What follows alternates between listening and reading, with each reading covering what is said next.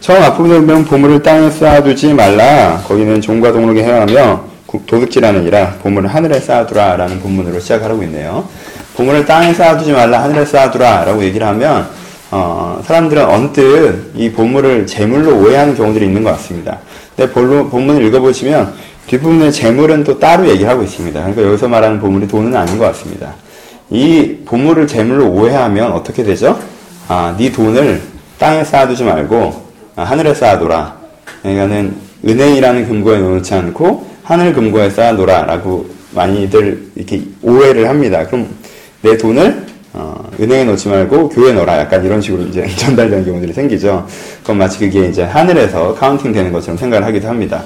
아예 틀린 말이 아닐 수도 있어요. 내가 이제 다른 사람이나 타인이나 뭐 교회, 뭐 선교, 의미 있는 일들을 위해서 내가 내, 내 욕망이나 내 욕구가 아니라 의미 있는 일들을 위해서 내 저쟁들을 사용할 때 하나님 분명히 그것을 기쁘게 보시는 부분도 있습니다. 하지만 그럼에도 불구하고 이 본문은 어, 내 재물이 은행에 넣어놓지 않고 교회에 사용되면 하늘에 카운팅된다라는 본문으로 이해되기 좀 어려운 부분이 있습니다. 그쵸? 그러니까 재물과 보물을 좀 나눕시다. 보물은 뭐죠? 재물은 뭡니까? 재물은 돈이고요. 보물은 여러분들이 갖고 있는 보물은 뭘까요? 모든 사람이 갖고 있는 보물이라는 얘기들을 할 때, 아, 이렇게 한번 얘기를 해봅시다. 아, 여러분들이 동의할지 동의하지 않을지 모르겠지만, 조금 다른 얘기부터 시작을 해보죠, 그러면. 시간이 교환 가치란 건 알고 계십니까? 그쵸? 돈이 교환 가치죠? 여러분 돈 좋아하시죠? 저 돈 좋아합니다. 돈을 좋아해요. 돈은 뭐죠? 교환 가치죠? 그냥 돈을 순수하게 돈으로서 좋아하신 분 계십니까? 아니죠? 돈이 가는 가능성이 좋은 거죠. 100만 원짜리가 있나요? 100만 원짜리 모르겠는데, 5만 원짜리, 이렇게 뭐, 100장 이렇게 쌓아놓고, 그걸 보면서, 아, 너무 아름답다라고 느낀다던가, 이게 있어 참 행복하다고 느끼는 거는 뭐 해야 되죠? 그 돈다발이 갖고 있는 가능성 때문에 그렇죠? 교환 가치입니다. 내가 이걸로 바꿀 수 있는 많은 것들 때문에 나에게 뿌듯함을 가져다 준다는 거죠. 그게 교환 가치의 특징입니다. 뭐가 교환 가치라고 그랬죠? 돈이 교환 가치고, 시간이 교환 가치입니다. 그렇죠? 시간을 이렇게 쌓아놓고 보면 시간 자체가 뭐가 대단한 게 아니죠. 뭐죠? 이 시간이 가지고 있는 교환 가치적 의미가 있는 거죠. 교환 가치적 의미라는 게 뭘 얘기하는 거죠? 이 시간을 가지고 내가 바꿀 수 있는 것들에 대한 가능성을 보기 때문에 이것이 되게 소중하게 느껴지는 것입니다. 그렇죠? 시간을 볼 때도 우리가 뭘로 보는 거죠? 시간의 교환 가치적 의미를 보고 우리가 얘기하는 거죠. 이 시간을 바꿀 수 있는 것들 때문에 우리가 그 시간을 보고 되게 뿌듯해하는 겁니다. 아, 뭘 할까? 이번에 직장인들이 되게 좋아하시는 시즌이잖아요. 그쵸? 어린이날 있고, 석가탄신일 있고, 뭐 샌드위치 끼고요. 굉장히 긴 시간이잖아요. 되게 뿌듯해요. 뭐예요? 이 시간을 뭘로 바꿀 수 있을까라는 것들 때문에 그렇죠. 인간이 가지고 있는 가장 큰 보물이 뭔지 아십니까? 시간입니다, 사실. 왜냐하면 시간이 축적되면 뭐가 되죠? 인생이 됩니다. 그렇죠? 그 사람이 그 교환 가치인 시간으로 무엇을 샀는가? 그래서 그가 시간을 팔아 샀던 모든 것들을 모아놓으면 뭐 해야 돼요? 인생이 되는 거예요. 그쵸? 그리고 그것을 우리는 뭐라고, 뭐라고 부르죠? 그 사람의 삶이라고 부르죠. 그리고 결국엔 그 사람이라고 부릅니다. 우리가 갖고 있는 가장 큰 선물은, 우리가 갖고 있는 가장 큰 보물은요, 시간, 삶, 인생. 다른 표현은 뭐예요? 여러분, 자신입니다. 우리가 갖고 있는 가장 큰 선물, 우리가 갖고 있는 가장 큰 보물은 바로 나라는 것이죠. 시간이라는 것이고 인생이라는 것입니다. 전 시간 얘기를 좀 더 강조해서 오늘은 얘기하고 싶어서 시간 얘기를 좀 길게 하고 있는데요. 우리는 시간을 팝니다. 그쵸? 무엇을 사고 있습니다. 우리는 인간에 대해서 어, 이 사람이 어떤 사람인가에 대해서 얘기할 때 살아있는 사람을 얘기할 때는 되게 어렵죠. 이 사람의 내적 심리 상태, 구성, 패턴, 뭐 이런 걸 가능성 이런 거 여러 개를 봐야 됩니다. 그렇죠? 하지만 죽은 사람에 대해서 얘기할 때는 쉽습니다. 왜요? 그 사람은 이미 시간을 다 팔았죠. 뭘 샀어요? 인생을 전체를 다 샀습니다. 그러니까 그 사람이 살아놓은 인생을 가지고 이 사람은 이런 사람이라고 얘기할 수 있잖아요. 그렇죠? 물론 그 사람의 다른 가능성들도 있었죠. 다른 걸 살 수도 있었을 겁니다. 하지만 그 사람들은 그걸 샀고요. 그가 샀던 것이 그의 인생이고 바로 그 사람이 되는 거죠. 이 시간이라는 교환 가치는 굉장히 독특해서요. 돈처럼 쌓아놓을 수 있는 게 아니라 매 순간, 매 시간 계속 소비하여 나갑니다. 그리고 뭔가 계속 구입해 나가죠. 이런 일들이 우리 가운데 계속 발생하고 있습니다. 성경은 이렇게 얘기하는 것입니다. 네 인생을 팔아서 무엇을 사겠느냐? 네 시간을, 네 인생을, 네 삶을 너 자신을 팔고 있는데, 그걸 페이하고 있는데, 그걸 팔아서 너는 무엇을 살 것인가를 얘기하고 있습니다. 우리는 우리의 인생을 팔아서 무엇을 삽니까? 우리는 우리의 시간을 팔아서 무엇을 사고 있습니까? 우리는 시간을 페이하고 무엇을 받고 있습니까? 어떤 사람은 영어, 영어, 영어 실력을 살 수 있죠? 내가 6개월을 페이해서 영어 실력을 사겠다. 라고 할 수 있습니다. 시간을 페이합니다. 그리고 뭘 사죠? 그쵸? 여러분들, 특별히 인도나 뭐 유럽이나 뭐 미국 이런 데 가서 하는 때는 우리가 그런 생각을 되게 선명하게 하죠. 그러니까 이한 달이라는 시간을 페이해서 뭘 사겠는가가 되게 선명해집니다. 하지만 여러분들은 어디서 시간을 제일 많이 페이합니까? 여기서 제일 많이 페이하죠. 오늘의 하루, 오늘의 직장 생활, 오늘의 학교 생활, 24시간의 시간을 우리가 똑같이 페이하고 있는데 뭘 살려고 하십니까? 뭘 사셨습니까? 내가 시간을 페이해서 단지 학점을 산다면, 시간을 페이해서 단지 연봉을 산다면, 시간을 페이해서 단지 즐거움을 산다면, 시간을 페이해서 단지 무료함을 사는 사람들도 있죠? 무료함을 산다면, 얼마나 우리는 비싼 가격을 치러버린 것입니까? 그렇죠? 지나치게 많은 걸 드리지 않으셨습니까? 너무 비싸게 산 건 아닐까요? 우리가 그 값진 시간이라는 보물을 페이하고 단지 그러한 것 몇 개를 받았다. 여러분들 직장생활에서 높은 연봉은 필요할 겁니다. 여러분들의 연봉이 높아지는 것도 필요하겠죠. 하지만 여러분 내가 고액 연봉자다. 하나님 그 사람에게 뭐라고 하실 것 같습니까?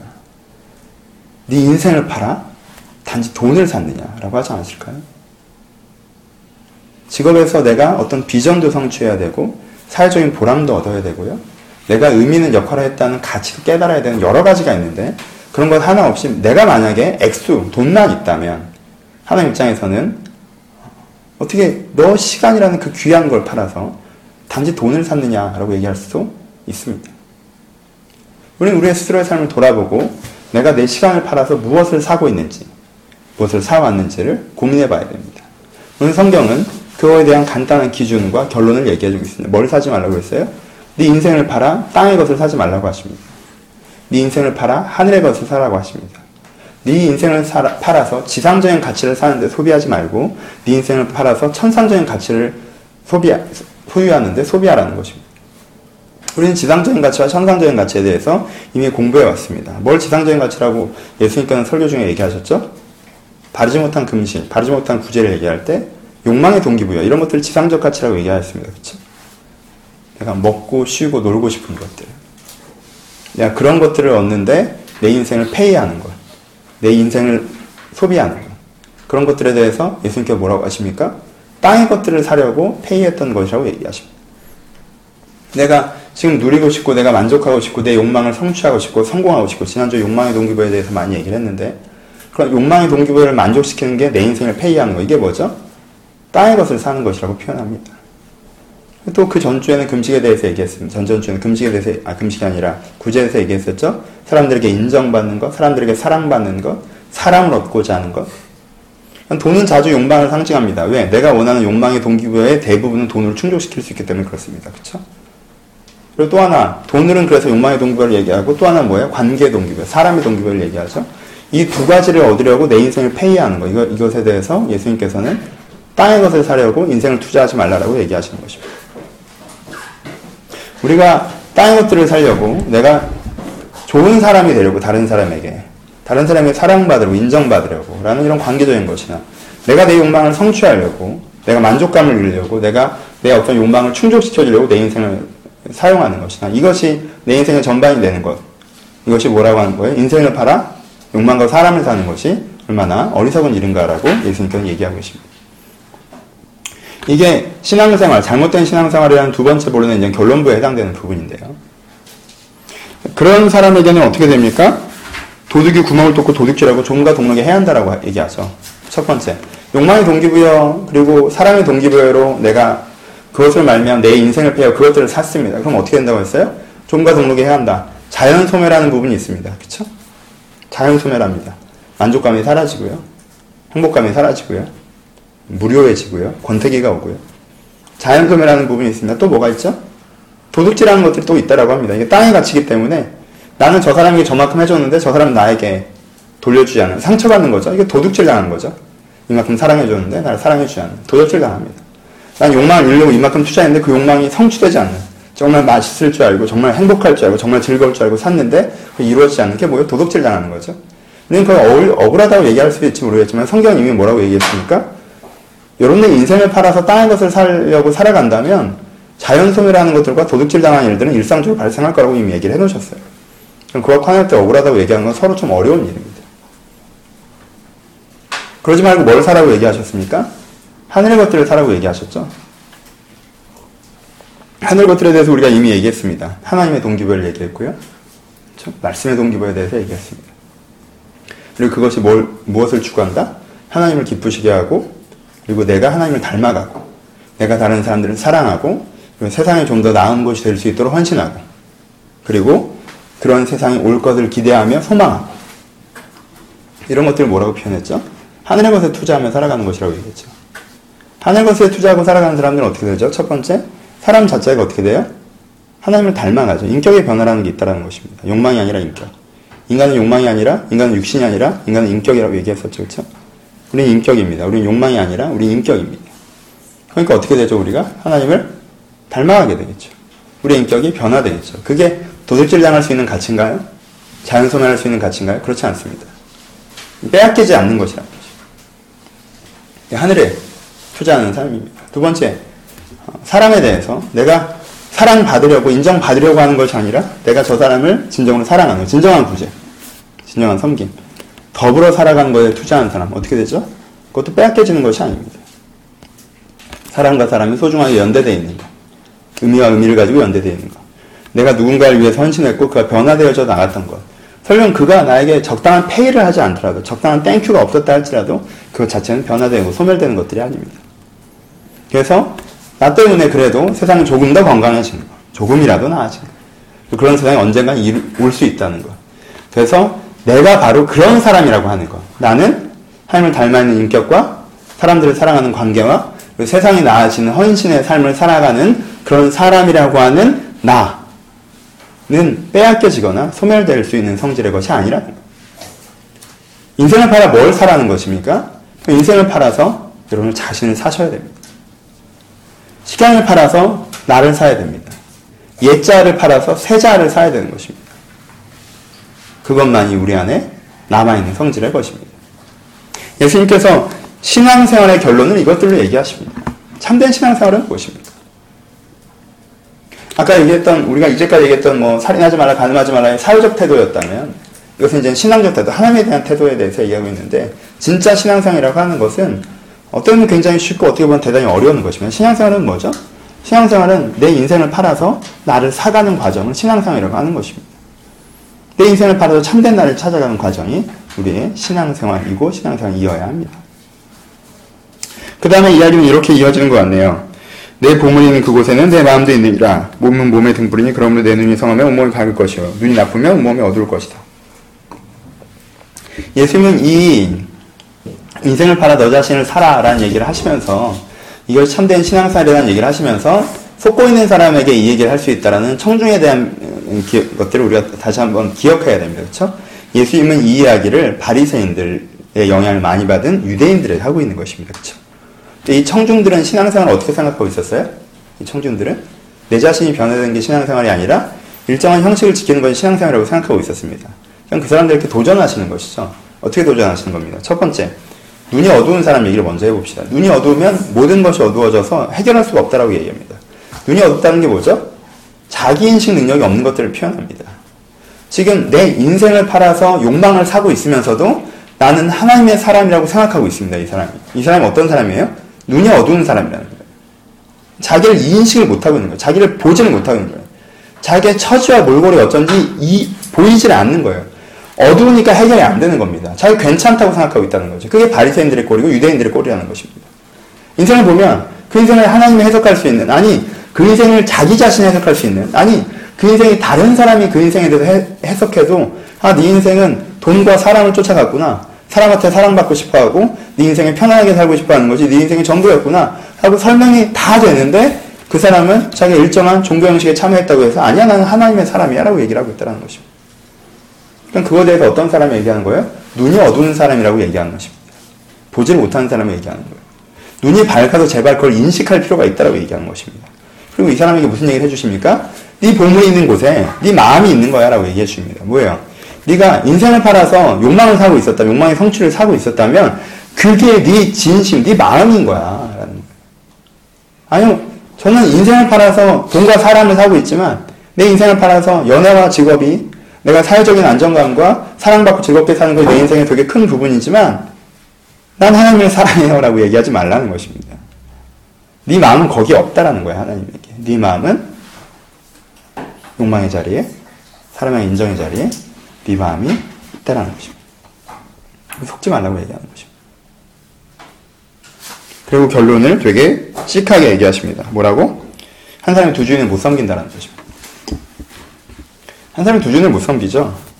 두 주인 뭐 돈을 섬기고 하나님을 섬길 수 없습니다. 여러분 돈은 적입니다. 그러니까 교회 내십시오. 뭐 이렇게 얘기하는 게 아니라 한 사람이 두 주인을 섬긴다는 게 뭐예요? 한 사람은 정반대 두 가지 동기부여로 인생을 결정을 할 수는 없는 거잖아요. 그렇죠?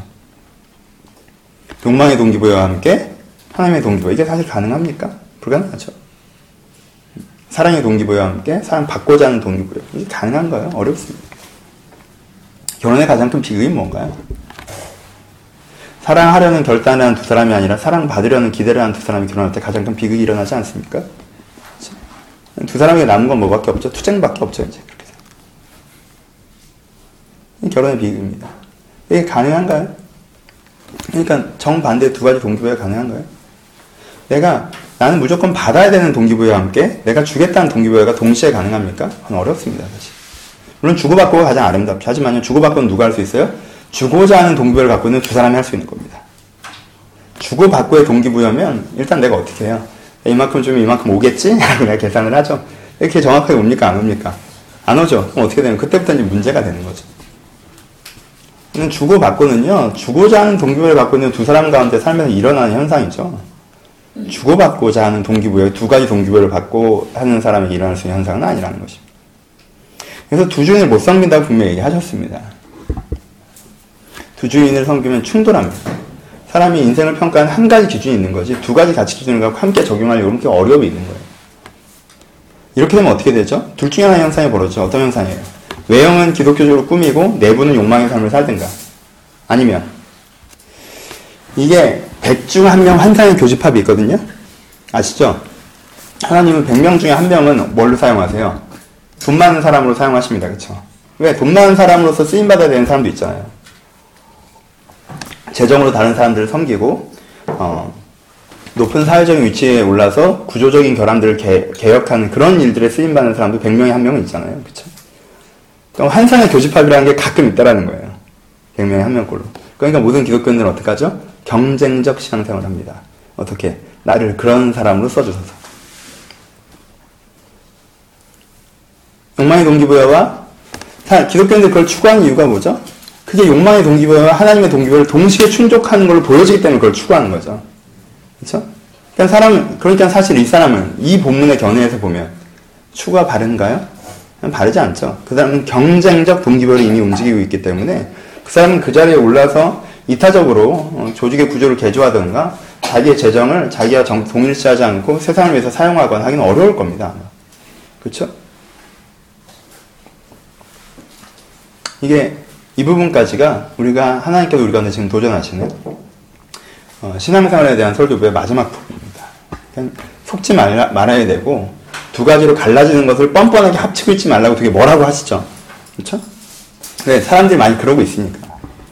분명히 동과 하나님을 겸하여 섬긴다고 얘기하면서 속으로 동과 하나님을 겸하여서 추구하기 때문에 환상의 교집합을 찾아 헤매고 있기 때문에 하나님의 동기별로 살아갈 수가 없어서 하나님의 동기별로 못 사는 사람인데 자기가 하나님의 동교를 사는 사람인 양 오해하고 어둡고 눈이 내 마음이 엉뚱한 데 가는데 내 마음이 여기에 있다라고 얘기하고 이런 사람들에게 제발 좀 그렇게 스스로 속지 말고 네 실제를 정확하게 보고 인생을 팔아서 네 자신을 살고 인생을 팔아서 하나님을 살아라고 하는 결론이 바로 이 신앙생활에 대한 결론입니다.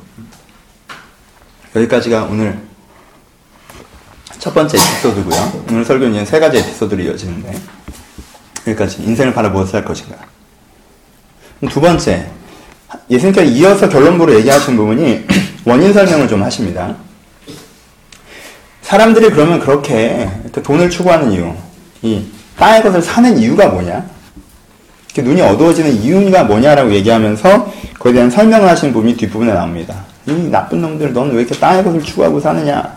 어? 너는 왜 이렇게 이중적인 마음의 토를 갖고 스스로 속이느냐? 돈을 같이 섬기느냐? 막 이렇게 어, 책망하시기보다 어, 한 가지 얘기를 더 해 주시는데 우리가 이렇게 땅의 것을 추구하고 스스로 속이고 돈을 섬기는 이유를 뭐라고 얘기하시냐면 쭉 읽어보시면 한 단어로 묶어봅시다. 두려움이라는 단어를 얘기하십니다. 그렇죠? 사람들이 왜 그래요? 두려워서 그래요. 뭐가? 못 먹을까봐, 뭐가? 못 입을까봐. 그렇죠? 그러니까 두려움이라는 것이 이 사람의 마음의 바닥에 있는 것을 우리가 한테 말씀하고 계십니다. 너희가 이러니 목숨을 위하여 무엇을 막을까, 몸을 위하여 무엇을 입을까, 염려하지 말라라고 하면서 염려에 대한 얘기를 굉장히 오래 하시죠. 염려라는 게 무엇이죠? 다른 표현으로는 두려움이죠. 이 사람은 가장 기본적인 생존에 대한 두려움을 가지고 있습니다. 그 두려움이 이 사람에 대해서 삶의 태도에 대해서 많은 왜곡들을 갖고 오는 것들을 볼 수가 있습니다.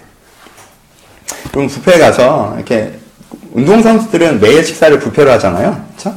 두산 뭐 이런 데는 매일 식사 뷔페입니다. 그럼 그 사람들이 얼마나 먹을까요? 필요한 만큼 먹겠죠. 오늘 경기 있는 날이다 그러면 조금 먹을 거예요. 그렇죠? 오늘 그래 경기 없지만 난 오늘 식사니까 웬만큼 이렇게 먹을 겁니다. 근데 어 1년에 한번 뷔페를 가는 사람 자기 생일날 아, 저는 이제 초밥을 좋아하는데 저한테 뷔페는 무스커스 같은 걸 전 좋아해요. 1년에 한 번 무스커스를 가는 저 가서 제가 얼마나 먹을까요? 매일 뷔페를 가는 사람은 먹고 싶은 만큼 먹습니다. 1년에 한 번 가는 사람은 먹을 수 있을 만큼 먹죠. 자기 가능성을 시험합니다. 이제 더 못 넣는데 육체 본성을 뛰어넘죠. 근데 육체를 이제 그만 넣으라고 얘기하는데도 할 수 있다라고 하고 격려하고 또 스스로 경쟁하면서 지난번에 뭐 내가 초밥을 뭐 40알을 먹었으니까 이번에 뭐 45알을 먹겠 뭐 이런 식의 하고 되게 나오면서 뿌듯해하죠. 그렇게 먹으면 소화를 다 못 시킬 걸 알고 내가 그만큼 먹으면 내 몸이 오히려 안 좋다는 걸 알면서도 마지막에는 어떤 면서 좀 억지로 먹었던 부분도 있음에도 불구하고 되게 뿌듯해하면서 막 되게 그렇게 합니다. 그게 뭐죠? 왜 그렇게 먹어요? 그렇게 먹는 이유가 뭡니까? 두려움입니다. 무슨 두려움이에요? 이런 기회가 또 오지 않을 거에 대한 두려움이죠. 두려움 너무 크게 엄청난 공포 이렇게 생각하지 마시고요.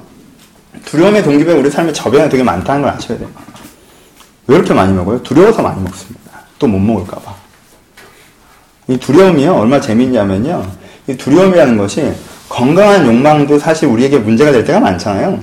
근데요, 두려움은요, 이 욕망 자체를요, 건강하지 않게 비대화시키고 극대화시킵니다. 방금 얘기했던 것처럼. 먹는 거에 집착하게 만 지나치게 먹게 만들 두려워서 그래요. 여행 같은 거 가다 보면 진영이랑 소정이랑 사이좋게 있다 오길 제가 간절히 기도하고 있는데 잘 있다 오겠죠? 여행 갔다 보면 되게 직장인들 같이 여행 가서 싸우는 경우들이 가끔 있어요. 여러분들 가르치다 보면. 왜 그래요? 여행 가면요, 이게 이 여행에 대한 기대감이 되게 크죠. 일생에 다시 없는 기회잖아요. 유럽 같은 데 가면 윤희가 지금 가지만 유럽 뭐 이번 달에 좀 재미없으면 내년에 한 번 더 가지 뭐 이렇지 않잖아요. 한 달 유연이라는 게 인생에 여러 번 올 수 있는 기회가 아니, 지 않습니까? 그럼 같이 사는 사람들끼리 마음이 어때요, 되게? 급해지죠? 어, 자기가 원하는 거, 자기가 추구하는 걸 꼭 챙겨야 됐고. 그러니까 되게 좀 이기적으로 행동하는 부분이 생기고, 그러다 보면 여행자들 간에 갈등이 좀 생기고 그런 거죠. 그렇죠?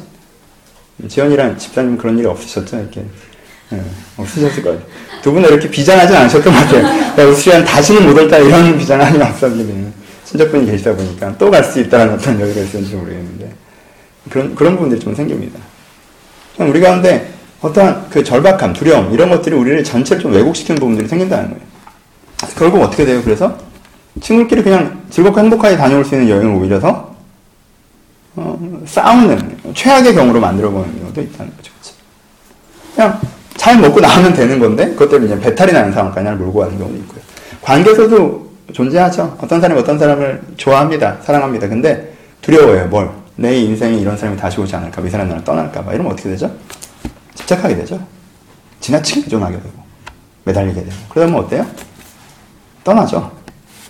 그렇죠? 안 떠날 수도 있었는데 그러면 더 떠납니다. 더 많이 사랑해서 떠난 거예요? 아니에요. 두려움 때문에 그렇게 된 거죠.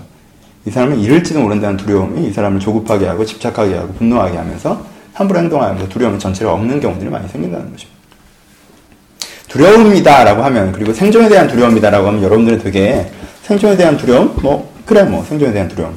내가 뭐 생존에 대한 두려움, 여러분 막 생존에 대한 두려움을 느껴요? 아, 내가 먹고 살 수 있을까? 뭐 이런 두려움을 느낍니까? 준영이 느껴요. 예. 애가 태어나면요, 느낍니다. 느끼죠? 내가 얘를 먹여 살릴 수 있을까? 느끼죠? 예, 어려운 거예요, 그게. 이한이 얼굴 보면서 내가 얘가 대학 갈 때까지 돈을 벌 수 있을까? 이런 두려움을 느껴요. 이 두려움이 있습니다, 가장들에게. 하지만 이거 일반적으로 생존의 두려움이 이렇게 다가오진 않잖아요. 여러분, 여러분들 마음에 근데요, 두려움이라는 씨앗이 되게 많이 뿌려져 있습니다. 그, 그 두려움이요, 굉장히 기묘한 형태로 잘 자라나갑니다. 예를 하나 들어보죠. 제 거를 한번 예를 들어봅시다. 좀 부끄러운 얘기지만, 내 안의 두려움 한번 얘기해 보겠습니다. 제가 요즘에 가장 두려워하는 게 뭘까요? 내가 뭘 제일 두려워하겠어요? 예? 예? 사람들이 안 나오는 거. 이게 큰 겁니다. 사람들이 안 나오는 게 제가 두려워요. 무슨 뜻이에요? 제가 이 생활을 되게 좋아하잖아요. 보이죠? 이 생활을 좋아하는 거. 그렇죠. 아, 내가 꿈꾸는 생활, 내가 꿈꾸는 삶, 내가 꿈꾸는 개청, 내가 꿈꾸는 교회, 내가 하고 있는 이 구조가 무너질 거에 대한 두려움이죠. 그 두려움이 저한테 분명히 있습니다. 그러니까 사람들이 잘 변화되지 않고 한 3년 정도가 지났는데 여러분들이 많이 변화되지 않고 그래서 좀 의기소침해져 있고 나나 여러분들이나 서로 그리고 그러다 보니까 새로운 사람들도 유입되지 않고요. 그리고 몇몇 사람들이 뭐, 뭐 또 이런 개인사, 특별히 날 미워하고 혐오하진 않을 거라고 확신하지만 또 개인사로 뭐 지방에 내려간다든가 해외로 간다든가 해서 또 흩어지고 해서 한 사람들이 더 줄어들고 우리끼리 되게 의기소침해져 있고. 그래서 이 대부분의 개척교회가 문을 닫는 패턴이죠 이게. 꿈을 갖고 시작했는데 별다른 변화가 없고 별다른 변화가 없기 때문에 사람들은 더 이상 유입되지 않고 그러다 보니까 자기들끼리 대우나 감정선도 좀 상하는 부분이 생기면서 대우가 무너지면 이렇게 어려워지는 부분들이 생기는 거잖아요. 교회가 거기서 이제는 새로운 계기나 도약이나 가능성을 가지 못하고 교회가 없어지는 경우들도 많이 발생합니다. 그렇죠? 거기에 대한 두려움이 나한테 있겠죠? 거기에 대한 두려움이 있습니다. 거기에 대한 두려움이 있기 때문에 그것과 그렇게 되면 정말 개인적으로 목회자로서 그리고 신앙인으로서 신념가로서 그리고 생활인으로서 저희가 얼마나 큰 위기입니까 그게 거기에 대한 큰 두려움이 있습니다. 그 두려움이 있기 때문에 어떻게 되죠? 거기에 대한 비슷한 사인들이 드러날 때 제가 예민하게 반응하게 되죠. 사람들이 좀 안 온다든가, 사람들이 함부로 예배를 드린다든가, 변화가 안 보인다든가, 이런 것들에 대해서 좀 예민하게 반응해야 되고, 누가 온다고 하면 되게 반갑게 반응하는 부분도 있겠죠? 잘 되어져 나갈 것 같으면 되게 반가운 부분이 있고, 잘 안 되어져 나갈 것 같으면 굉장히 긴장한 부분도 있고, 이런 예민함들이 생길 것입니다. 이런 예민함들은 어떻게 반응해야 될까요? 그런 예민함들이 생기면. 그런 일 하면 누가 내가 그런 예민함, 누가 온다고 하면 되게 좋아하고, 누가 간다고 하면 되게 싫어하고, 되게 조급해하고, 아, 이렇게 하다 보면 무슨 일이 벌어질까요? 그러면 과도하게 일을 벌리는 일이 벌어지기도 합니다. 뭔가 열심히 하고 있어야 될 것 같은 강박 같은 게 생기는 거죠. 일을 막 많이 만들어서 괜히 자기를 부지런하게 만들어버립니다. 뭔가 열심히 하게 된다. 그리고 조급해집니다. 그쵸? 안 변하는 것들에 대해서 안 되는 것들을 굉장히 조급한 마음을 먹고, 그것 때문에 쉽게 분노하거나 쉽게 절망하거나 자기에 대한 평가들이 많아지겠죠. 이렇게 조급함이나 이제는 조급함이나 이제는 부지런함 같은 걸 과장해내면서 하다 보면 또 뭐가 생길까요? 원래 하는 이유가 있잖아요, 그렇죠? 원래 하는 이유가 훼손되겠죠. 영적인 목적, 신앙적인 동기부여, 내가 꿈꾸던 진정한 삶 자체가 훼손되는 역반응이 나타나기 시작합니다. 그럼 뭐가 나타나죠? 자책감 같은 게 생기죠. 아, 나왜 이럴까라는 생각이 듭니다. 그때부터 이제 이 게임이 복잡해집니다. 내면의 흐름을 잘 보셔야 됩니다. 두려워요. 그렇기 때문에 잘 되고 있으면 생각에 지나치게 열심히 합니다. 지나치게 열심히 하고 지나치게 조급해 합니다. 그것 때문에 사소한 일에 너무 좋아하거나 너무 슬퍼합니다. 과도하게 일을 만듭니다. 이것들을 해나가다 보니까 또 스트레스를 받죠. 그러다 보니까 내가 꿈꾸던 목표와 삶과 좀 달라져요. 그럼 그때부터 어떻게 돼요? 자책감이 생기죠. 그럼 자책감이 생기면 그 다음부터 어떻게 돼요? 그 자책감이 되게 기묘한 태도를 만들어내는데 자책하기 때문에 어떻게 돼요? 자중하려고 노력하겠죠. 그러다 보면 일이 많은데도 일을 좀 줄이려고 하게 되고 사람들이 새로운 사람이 온다고 해도 좀 무관, 무관심해지려고 하고 사람들이 변화되지 않더라도 좀 달관한 태도를 가지려고 노력하게 됩니다. 그럼 그때부터 어떻게 되게 내면에서 되게 복잡한 반응이 일어나기 시작합니다. 열심히 하는 것도 아니고 열심히 안 하는 것도 아니고 사람들이 오면 즐거워하지도 못하고 즐거워하지 않지도 못하고 사람들의 변화에 대해서 빨리 변화시키고 하지 않은 열정적이지도 못하고 그렇다고 해서 아 잘 될 거라는 달관도 아닌 애매한 내적 태도라는 게 생긴다, 생긴다는 거죠. 그런 내적 태도들이 어떻게 되죠? 충돌하기 시작합니다. 그 내적 태도들이 충돌을 하기 시작하면서 전체로 어떻게 되죠? 되게 복잡해지죠. 그래서 내가 느끼고 있는 감정의 생각이 정확하게 뭔지도 모르는 상태로 진입하기 시작합니다. 그럼 그냥 막연하게 어렵다라는 감정을 느끼게 됩니다. 그쯤 되면 어떻게 되냐면요. 사람이 여유가 없어집니다. 여유가 없어지죠. 어떤 여유? 다른 사람이 생각, 내가 지금 어렵기 때문에 다른 사람을 생각하고 다른 사람의 입장과 처지를 생각하고 배려할 만한 여유가 없어져요. 그럼 여유가 없어지는 건 다른 표현은 어떻게 된다는 거죠? 이기적으로 된다는 거죠. 그럼 어떤 인간이 탄생하는 거예요? 아무것도 안 하면서 괜히, 괜히 마음 복잡해하고 자기밖에 생각 안 하면서 힘들어하는 한 인간이 탄생하는 겁니다. 뭐 하나 때문에? 두려움의 씨앗 하나가 마음에 뿌려져서 잘하는 대로 방치하면요. 이런 식의 일들이 생겨난다는 것입니다. 여러분들은 뭘 두려워하십니까? 그리고 그 두려움의 씨앗은 여러분들 마음에서 어떻게 관리되고 계십니까? 지금 제가 했던 얘기가요. 제가 지금 이제 대략적으로 했던 얘기가 내가 일부러 이 설교를 하려고 한번 지어낸 얘기일까요? 내 마음에 자주 벌어지는 일일까요? 제 마음에 자주 벌어지는 일입니다. 부끄러운 얘기지만 제 마음에 자주 일. 그럼 어떻게 해야 돼요? 그것들을 제거해내지 않으면, 그 두려움을 제거해내지 않으면 그 두려움이 전체로 저를 망치게 된다. 여러분은 뭘 두려워하십니까? 여러분들이 두려워하기 때문에 그 두려움의 씨앗이 여러분들이 욕망을 추구하게 하고 돈을 추구하게 하고 사람에게 의존하게 하고 여러분을 여유 없이 이기적으로 만들고 이 땅의 것이 전부이냐 생각하게 만들고 있다는 것입니다. 성경에서는 두려움의 뿌리가 있다라고 얘기합니다. 그 두려움의 씨앗이 우리를 하늘의 것, 인격, 변화, 다른 사람, 더 나은 세상 이런 얘기는 아유 그건 여유 있는 사람들이나 하는 얘기지라고 그냥 무시해버리며 내 인생에 골몰하고 내 인생의 혼란 속으로 스스로 뛰어들게 하는 뿌리가 되는 것이 바로 두려움이라고 성경은 우리 가운데 얘기해주고 있습니다. 여러분들이 이 두려움의 뿌리를 스스로 되게 잘 인식하셔야 됩니다. 우리는 되게 잘 속습니다. 굉장히 조급하는 열정으로 포장할 때가 있고요. 외면은 달관으로 포장할 때가 많이 있습니다. 내가 이게 이 스스로가 이것이 두려움에 만들어낸 열매이면서 마치 이것이 참된 열매이냐 스스로 속이는 경우들도 많이 있다는 것입니다. 이것을 바로 파악해낸 능력이 없다면 우리 두려움에게 스스로 먹힐 때가 많이가 많이 있게 됩니다. 여러분 가운데 이 두려움을 뽑아낼 필요가 있습니다. 두려움의 뿌리가 생겨나는 그러면 전반에 하는 영향력에 대해서 그때 내가 잘 될 거야. 아니, 괜찮아. 하고 얘기하는 건 의미가 없습니다. 두려움 자체에 대해서 싸우셔야 돼요. 무엇을 두려워하십니까? 인생의 불안정감이 두려우십니까?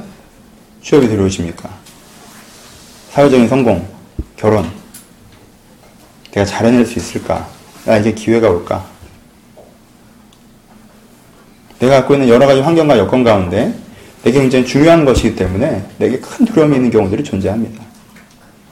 어떤 사람은 그 두려움 때문에 조급해지고요. 어떤 사람은 그 두려움 때문에 게을러집니다. 왜요? 그 두려움이 너무 커서 안 쳐다보려고 하는 사람이 있고요. 그 두려움만 쳐다보고 있다가 너무 정신없이 달리는 사람들이 우리 가운데 존재합니다. 그럼 여러분, 우리 가운데 있는 두려움을 직면하시고 제거하시는 훈련들이 필요합니다. 성경은 그 두려움의 제거로 우리를 이끌어 나가고 그것이 신앙생활의 가장 본질 중의 하나라고 얘기하고 있습니다. 예전에 농사 안 지어봤어요, 저도. 근데 농활 간 적이 있습니다. 농활 가보셨습니까? 활동 가면은 제일 힘든 것 중에 하나가 밭일이 쉽고요. 전 논일이 어렵더라고요. 여름에 가면 피 뽑기 시킵니다. 정말 많이 욕먹었습니다. 여러분 피 뽑아보셨어요? 논에 가면요. 피랑 벼랑 정말 똑같이 생겼습니다. 저는 지금도 그 차이를 모르겠습니다. 뭐 이거 뭐, 뭐가 있고 뭐가 없고 설명해 주는데 거짓말 하시더라고요. 둘 다 똑같이 생겼는데 얘는 봐, 얘는 뭐가 있지? 얘는 뭐가 없지? 봐, 얘는 이렇게 생겼지? 얘는 저렇게 생겼지? 말도 안 되는 얘기 똑같이 생겼어요, 제가 보기엔. 근데 그렇게 얘기하시고 저를 논에 집어넣으셨죠. 그래서 제도, 저 나름대로의 감을 따라서 뭘 했겠어요? 뽑았겠죠? 열심히 뽑았습니다.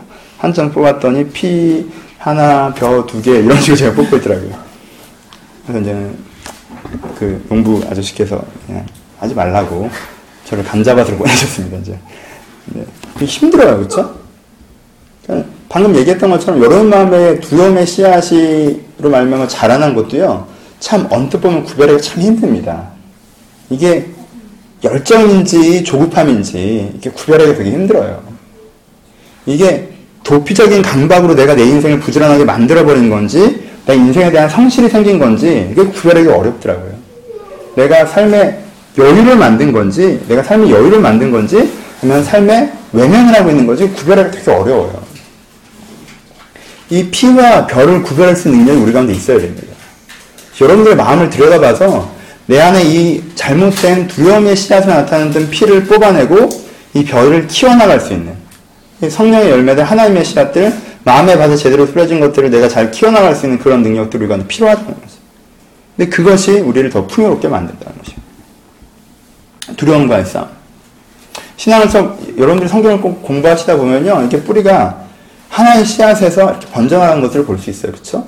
두려움이 형식주의를 만드는 거고요. 이 두려움이 여러분들 가운데 외적인 신앙들을 만들어내고요. 돈을 추구하는 것과 세속을 추구하는 것들을 만들어낸다는 것들을 인정하셔야 돼요.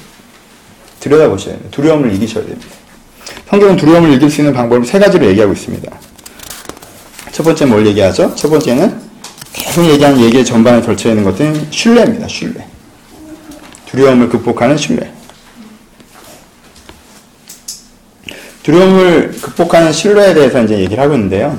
이 부분을 읽다 보면, 이 부분을 읽다 보면, 우리가 이렇게 되게 감동이 되기도 하는데, 어, 그냥 그렇구나라고 생각이 되기도 합니다. 어떠세요?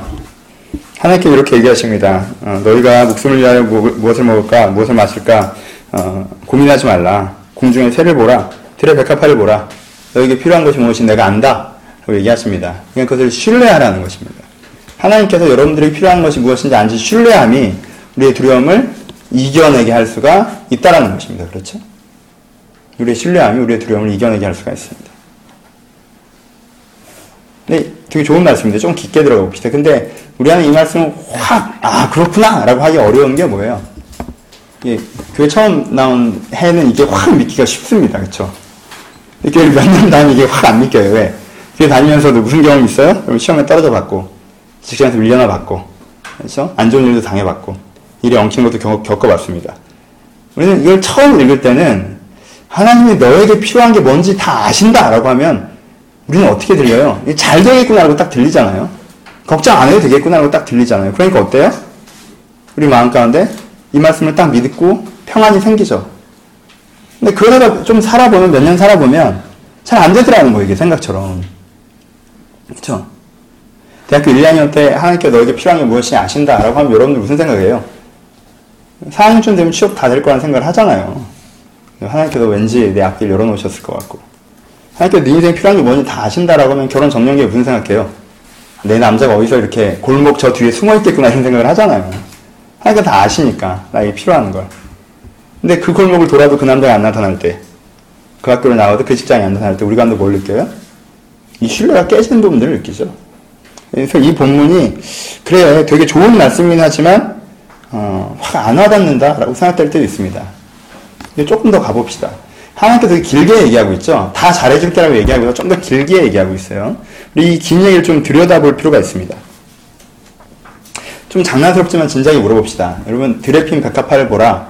솔로몬의 모든 영광이 이꽃보다 못하다라고 했어요. 그렇죠? 솔로몬의 모든 영광이란 건 무슨 뜻이에요? 그 당시에 가장 위대한 문명과 문화, 그러니까는 완전 금태를 옷, 가장 화려한 복색, 가장 비싼 옷을 입힌 것보다 백합화 하나가 더 아름답다고 얘기하시는 것입니다. 그렇죠? 그렇게 생각하세요? 그러면 샤넬보다 백합화가 더 아름답습니까, 정말? 여러분 어때요? 어떤 명품관에 걸려있는 천만 원, 이천만 원짜리 옷보다 백합화가 정말 더 아름답습니까? 여러분 딱 봤을 때 꽃 한 송이 보면 아 정말 이쁘다라고 느끼는 그 감동과 그 모습을 보면서 야 정말 이쁘다고 느끼는 그 감동이 어느 쪽이 더 크십니까? 공중의 새를 보라 그는 길쌈도 수고도 아니하고 라고 얘기하면 아, 하나님께서는 그걸 먹이신다라고 얘기하면 우리 되게 큰 감동이 있죠. 길쌈 수고 아니해도 먹이십니다. 그럼 새는 노나요? 길쌈 수고는 안 하지만 새는 이렇게 새가 이제 자기 둥지 이렇게 뒤로 자빠져서 이렇게 누워있으면 갑자기 하늘에서 뭐 이렇게 뚝뚝 떨어지나요? 그죠? 일찍 일어나는 새가 일찍 일어나는 벌레를 잡죠. 그쵸? 벌레면 좀 늦게까지 자야 되고, 그쵸? 일찍 일어나는 새가 벌레를 잡는다라는 표현이 있습니다. 새는 뭐예요? 돌아다닙니다. 그쵸? 새도 먹으려면 하루 종일 돌아다녀요. 새가 많이 먹나요? 적게 먹나요? 새가 많이 먹습니까? 그렇게 열심히 돌아다니면? 돌아만 다니면 하나님께서 먹을 것을 쫙 예비해 주셨나요?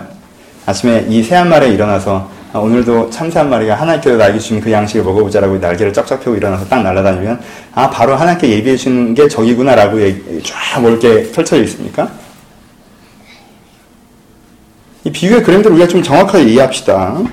우리는 이걸 보면 드레핀 백합화를 보라라고 얘기하고 어, 이 공중에 새를 보라라고 얘기하면 많이 먹고 쉽게 먹는다고 생각하는 분들이 많이 있습니다. 그렇죠? 멋진 옷이 공짜로 주어지고 일을 안 해도 먹을 게 제공된다는 이런 느낌의 뉘앙스를 받는다는 거예요. 그렇죠? 근데 지금 그렇게 적혀 있나요? 여러분들이 원하는 건 자주 뭐죠? 우리는 원하는 건 혹시 솔로몬의 그 큰 영광, 샤넬 같은 그런 영광과 아까 이 백합화가 가지지 못한 거죠. 그렇죠? 또 새가 가지지 못한 쌓아놓은 창고 같은 걸 원하진 않나요?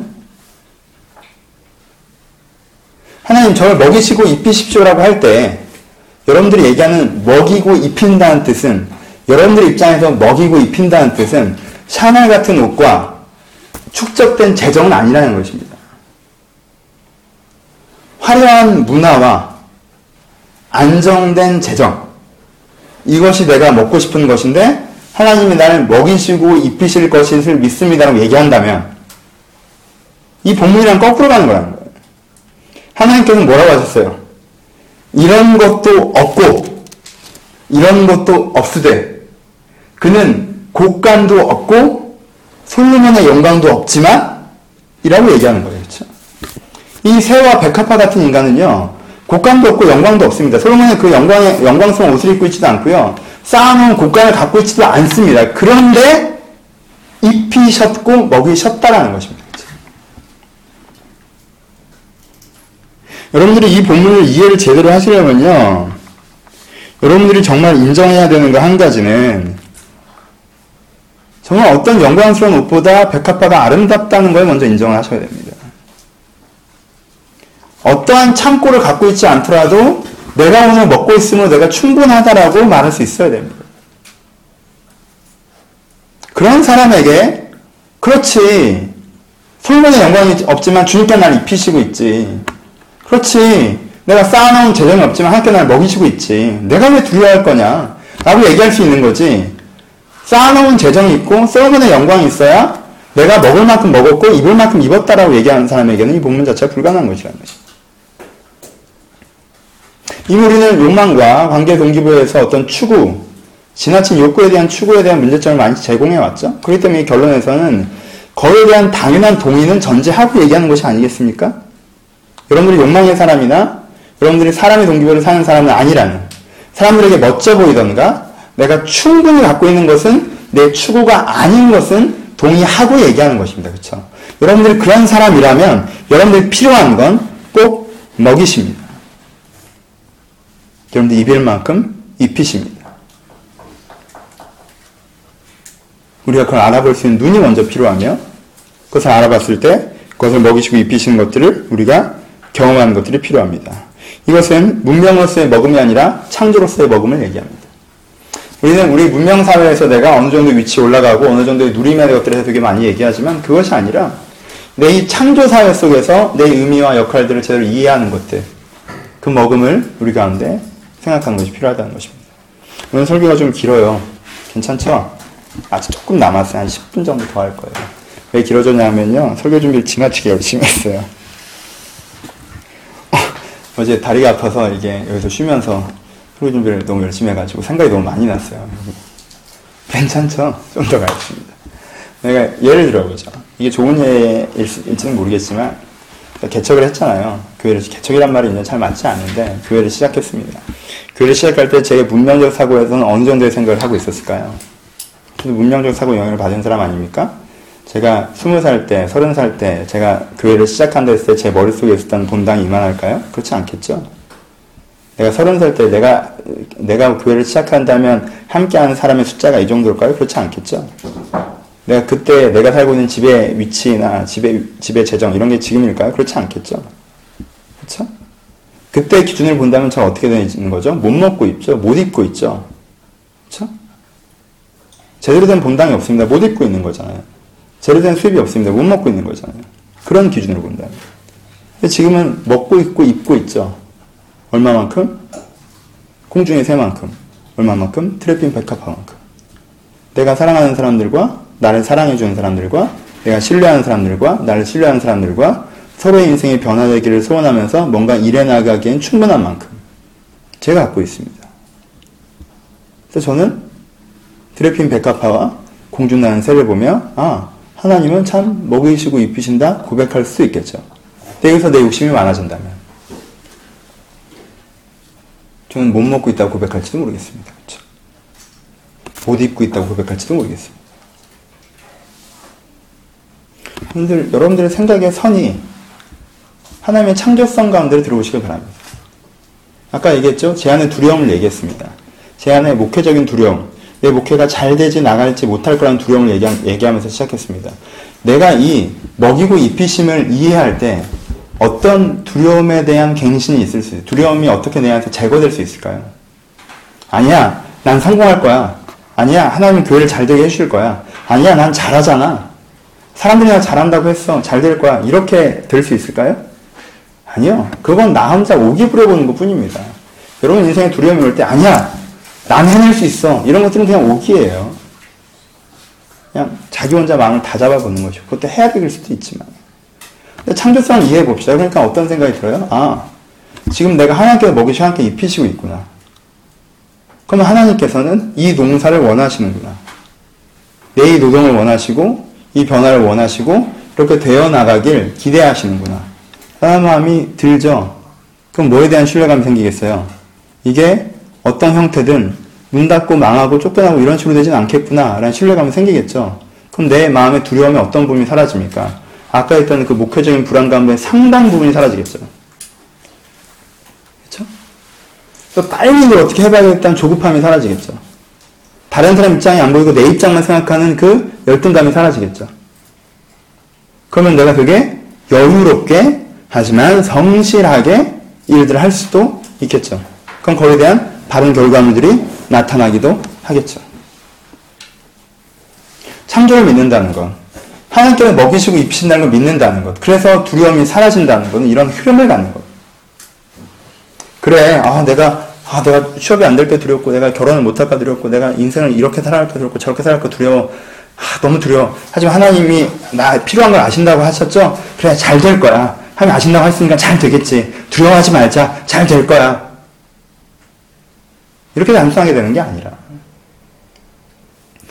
내가 두려움의 호흡에서 갖고 있던 호흡에서 창조의 호흡으로 내 view를 바꾸고 태도를 바꿀 때 내가 어디 위치에 있는지 뭘 하고 있는지에 대한 의미가 정확하게 이해되어지면 그 다음 장면이 어떻게 건강하게 흘러갈 것인가에 대한 자연스러운 확신들이 생긴다는 것입니다.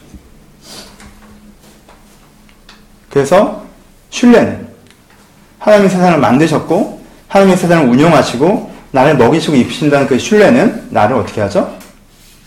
두려움에서 자유하게 변화시켜 나간다는 것입니다. 오해가 있는 본문이어서 이 부분은 좀 길게 얘기했고요. 두 번째, 내가 두려움을 제거할 수 있는 이유는 첫 번째가 신뢰고 두 번째가 무엇이 더 중요한지 기억하는 것입니다. 뭐라고 얘기하죠? 몸이, 몸이 의복보다 더 중요하지 않냐면. 하나님께 얘기하십니다. 목숨이 음식보다 더 중요하지 않냐면 몸이 의복보다 더 중요하지 않냐면. 뭐가 뭐보다 더 중요하다는 거예요? 여러분들 자신이 더 여러분들의 생존보다 중요하다는 것입니다.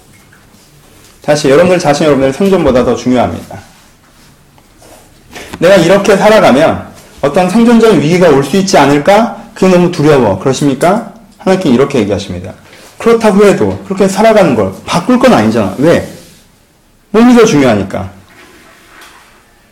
이해 안 돼요? 다시. 내가 어떤 꿈을 꾸고 이걸 한다고 칩시다. 내가 어떤 꿈을 꾸고 직장을 가져요. 내가 어떤 꿈을 꾸고 일을 하고 있어요. 어떤 꿈을 꾸고 가정을 꾸리고 있습니다. 꿈을 꾸고 이, 그 일을 해요. 근데 꿈을 꾸고 그 일을 하는데 여기다 위기가 닥칩니다. 아, 내가 이 사람과 행복하게 의미 있게 가정을 꾸려나가려고 하는데 그러려고 하면 경제적으로 굉장히 어려워지겠구나. 사회적으로 굉장히 어려워지겠구나. 위기가 닥쳐요. 그렇다고 해서 그 사람 놓으실 겁니까? 아니죠. 왜? 그 경제적인 어려움보다, 사회적인 어려움보다 뭐가 더 중요하니까? 가족, 내 이 사람 사랑하는 관계, 이 의미가 더 중요하니까, 그쵸? 그러니까 이것 때문에 이걸 포기할 건 아니기 때문에 뭐가 많이 격감돼요? 두려움 자체는 많이 격감됩니다. 왜? 가장 소중한 걸 쥐고 있다는 만족감과 그렇다고 할지라도 난 변하지 않을 것이라는 확신이, 방향을 바꾸지 않을 거라는 확신이 두려움 자체를 감소시킵니다. 내 자신에 대해서 마찬가지인 거예요. 난 이런 사람이 될 거야라가 인생의 목표인 사람이라면, 아까 얘기했던 천국의 소망을 두고 사는 사람이라면, 천국의 소망을 두고 사는 과정 가운데, 천국에, 천국에 투자하며 사는 삶 과정 가운데, 하나님을 닮아가고 사랑하며 살며 더불어 살며 그리고 의미 있는 세상을 만들어가는 삶을 살려는 과정 가운데, 여러 가지 위기들이 오겠죠. 위기들이 온다 한들, 그 위기 때문에 내 인생을 바꿀 거예요? 안 바꿀 거죠? 왜 안 바꿀 거예요? 왜? 왜 안 바꿔요? 당연히 안 바꾸죠. 몸이 의복보다 중요하니까 안 바꿉니다. 내가 뭘 입고 있는 거가 아니라, 내가 뭘 갖고 있는 거가 아니라, 내가 어떤 사람이가 더, 가, 더 중요하기 때문에 내가 이걸 바꿀 생각이 없습니다. 그렇죠? 그럼 안 바꾸는 거예요. 내가 하고자 하는 거, 내가 꿈꾸는, 오늘 그냥 나라는 사람, 내가, 내가 개인적으로 묵상하는 것을 예로 들어서 자꾸 내 얘기를 하게 되는데, 내가 꿈꾸는 목표가 있어요. 내가 꿈꾸는 게 있습니다. 이 이러다가 좌절돼서 교회가 안 될 수도 있다는 두려움이 생길 수도 있어요. 근데 그렇다고 해서 내가 이걸 안 할 거예요? 아니, 할 거예요. 왜? 이게 더 중요하니까. 내가 꿈꿨던 게 중요하니까. 내가 꿈꾸는 걸 하는 게 더 중요하니까. 이것 때문에 내가 더 어려워지거나 더 불편해진다고 해도 이거 자체를 바꿀 건 아니에요. 그러니까 이건 두려워해봐야 지금 나한테 의미가 있어요? 없어요? 없죠? 편하고 안정적으로 사는 게 목적이어서 이런 식으로 하면 불편하게 될 수도 있다고 하면 어 그래? 그럼 어떻게 해야 돼? 이거 바꾸고 그러면 저거 해야 돼? 저거 하면 내가 돈 더 많이 벌 수 있어? 더 안정적이 될 수 있어? 더 성공할 수 있어? 그런 건 어떤 건데? 라고 하면 두려움이 더 커져야죠. 하지만 그렇게 아닌 바에야 몸이 더 중요하다면 목숨이 더 중요하다면 두려워할 이유는 별로 없는 것입니다. 꼭 기억하십시오. 여러분들이 인생을 성공했는가로 기억되는 것이 아니라 여러분이 어떤 삶을 살았는가로 기억되어야 됩니다. 좀 빌라덴이 나쁜 사람이라고 확신합니다. 뭐 확신까지 모르겠지만 나쁜 사람인 것 같아요. 나쁜 사람이고 돌아가셨죠. 하지만 어떤 사람들에게 그 사람 되게 중요한 사람이겠죠. 그의 마지막 장면은 그냥 막 갑자기 군대가 쳐들어와서 자기를 그냥 죽인 거예요. 암살당하셨죠. 죽었어요. 쫑 쏴대 하고 죽은 게 그리고 어떻게 보면 되게 사람들이 공개하기 어려울 정도로 비참한 외형의 시체로 죽은 게 그의 마지막 장면의 형태를 쓰요 하지만 그의 죽음의 가치는 그보다 훨씬 더 이상입니다. 그렇죠? 그가 살아온 삶이 그 사람을 얘기해 주는 거예요. 그가 성공했느냐 실패했느냐 살아남느냐 살아남지 못했느냐가 아니라 그가 나쁜 사람이지만 하여튼 테러리스트 역사에서는 한 획을 그은 사람 아닙니까? 그가 성공했나 실패했느냐가 아니라 그 어떤 사람이었는가로 나는 기억돼야 되는 거예요. 내 자신 앞에서 하나님 앞에서. 아니 근데 먹고 사는 문제 때문에 빌라덴이 그리고 또 누군가가 아 죽게 됐으니까 배신한다면 배반한다면 저 한번 살려주세요. 제가 국군 홍보광송 같은 거 해드릴게요라고 한다면 아닌 거죠. 너무 나쁜 사람 예를 들어서 감정입이 안 돼요? 우리나라 일제강점기에 1940년대 들어와서요, 많은 독립운동가들이 전향했습니다. 왜 전향한 줄 아세요? 독립운동은 안 될 게 너무 확실해 보였어요. 일본은 중국까지 먹었어요. 근데 한국이 독립을 하겠어요? 말이 돼, 그게? 일본이 중국까지 먹었는데, 한국이 독립을 하겠냐고. 그러니까 많은 독립운동가들이 분생을 했어요. 아, 이 대동아 세계에서, 동북아 세계에서, 한민족이 일본 제국 내에서 좀 우월한 위치를 차지하는 게 더 중요하겠다를 실리로 돌아섰습니다. 이광수도 많은 사람들이 그래서 그 위에 그를 그것들을 위해서 일하기 시작합니다. 친일 전쟁으로 가죠. 그래서 20년대까지는 굉장히 뭐 홍남파 여러 사람 얘기하잖아요. 국가 만드신 분들 뭐 친일을 했다 어쩌다 얘기하는 게 후반부에 중국 무너지면서 다 무너졌어요. 이분들이 꿈이 사라진 거예요. 안 되겠구나 했습니다. 우리가 그 사람 어떻게 부릅니까?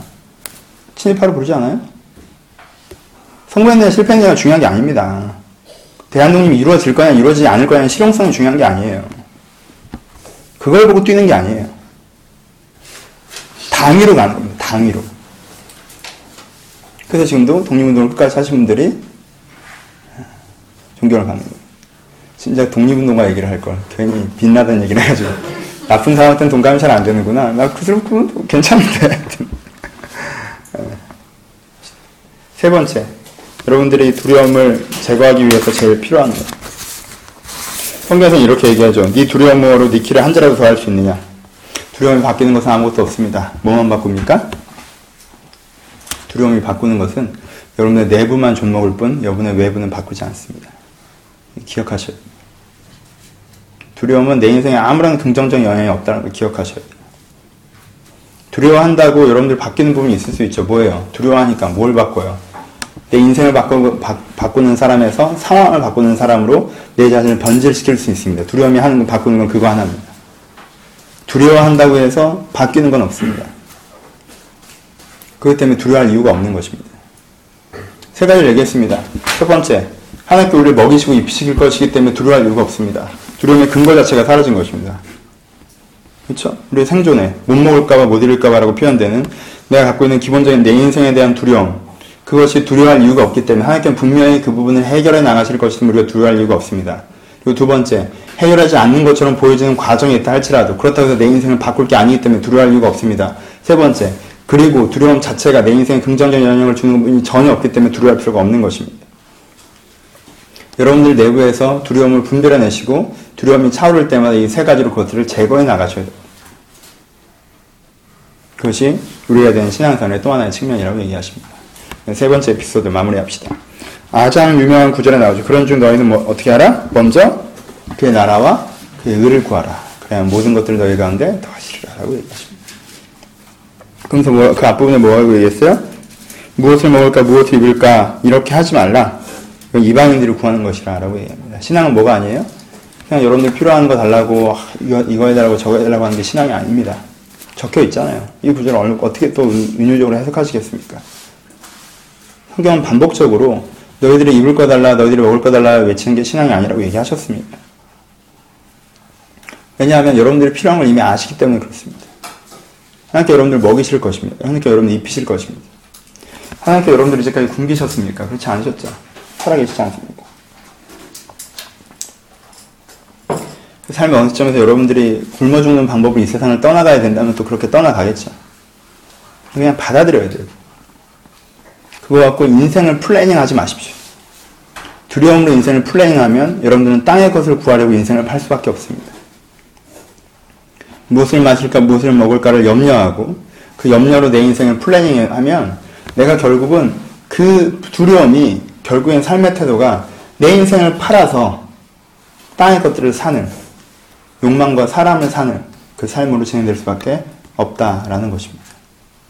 그래서 맨 뿌리를 두려움으로의 뿌리가 아니라 다른 뿌리여야 한다고 얘기하십니다. 그래서 여러분들은 뭘 구하셔야 돼요? 신앙생활은 뭐예요? 먼저 그의 나라와 그의 의를 구하는 것이 신앙생활입니다. 나의 뿌리가 되게 해야 됩니다. 그의 의, 그의 발음, 그의 기준. 아, 이것이 맞구나. 이렇게 살아야 하는 것이구나. 이것이 사람이구나. 이것이 하나님의 뜻이구나. 그 의가 여러분의 가장 뿌리에 있어야 됩니다. 그래서 그 뿌리에 의가 있어서 이 의를 이루고 싶은, 이 의를 구현하고 싶은 그 마음이 이걸 자라나게 해야 됩니다. 아까 그것처럼. 아, 이렇게 됐으면 좋겠는데. 하나님이 이게 정말 맞구나. 그럼 내가 이 맞음에 동의되는 사람이었으면 좋겠는데. 내가 이 맞음에 동감되는 사람이었으면 좋겠는데. 내 인격이 이 맞음에 합치되는 사람이 됐으면 좋겠는데. 내 생활에 이 기준들이 드러났으면 좋겠는데. 저 사람들이 저 사회 구조가 이런 쪽으로 움직였으면 좋겠는데. 라고 어떻게 되는 거예요? 내 안에서 의의 뿌리가 자라나는 것입니다. 그래서 그 의의 열망 같은 게 내 안에 생겨나는 거예요. 그리고 의를 구현하고 싶은 실천력 같은 게 나타나는 것입니다. 그렇게 의의 뿌리들이 내 안에서 점점점 자라나는 거. 이게 그의 나라, 그의 의를 구하는 것입니다. 그것이 신앙생활입니다. 그런 신앙생활이 우리 가운데 있고, 그런 신앙생활을 살아갈 때, 먹고 사는데 필요한 것은 때때로 주님께서 자연스럽게 공급하시는 그 구도로 가는 거예요. 내 욕망과 내 생존이 내 인생의 플래닝이 되지 않는 것. 이것이 예배입니다. 지금 본문의 두 번째 부분, 신앙생활에 대한 이야기 때문에 이것이 예배임을 우리가 기억해야 됩니다. 말씀 마치겠습니다. 개척하고 처음으로 시간에 제한을 두지 않고 자유롭게 분량에 따라 해봤더니 1시간 15분 정도 하는 것 같네요. 그리고 어, 원하시는 대로 길게 하시라고 했던 여러분들의 마, 음이 여러분들의 말들이 단지 마음의 표현이었다는 것들을 또 한 번 깨닫게 됩니다. 좀 기시죠? 괜찮아요. 예. 조금 길었어요. 다음부터 다시 잘라질 거예요. 정리합시다. 어, 여러분들의 집중력이 좀 떨어졌는지 모르겠지만 요 마지막 부분만 한번 기억하고 정리하겠습니다. 사랑하는 여러분, 인생을 팔아 무엇을 사고 계십니까? 여러분들이 30여 년의 인생을 팔아먹으셨는데 그 30여 년이라는 시간을 팔아서 산 그것이 마음에 드십니까? 그 시간을 팔아 여러분들의 마음에 쟁여놓은 그 세간들이 마음에 드십니까? 어떤 세간을 사다가 쌓아놓으셨습니까?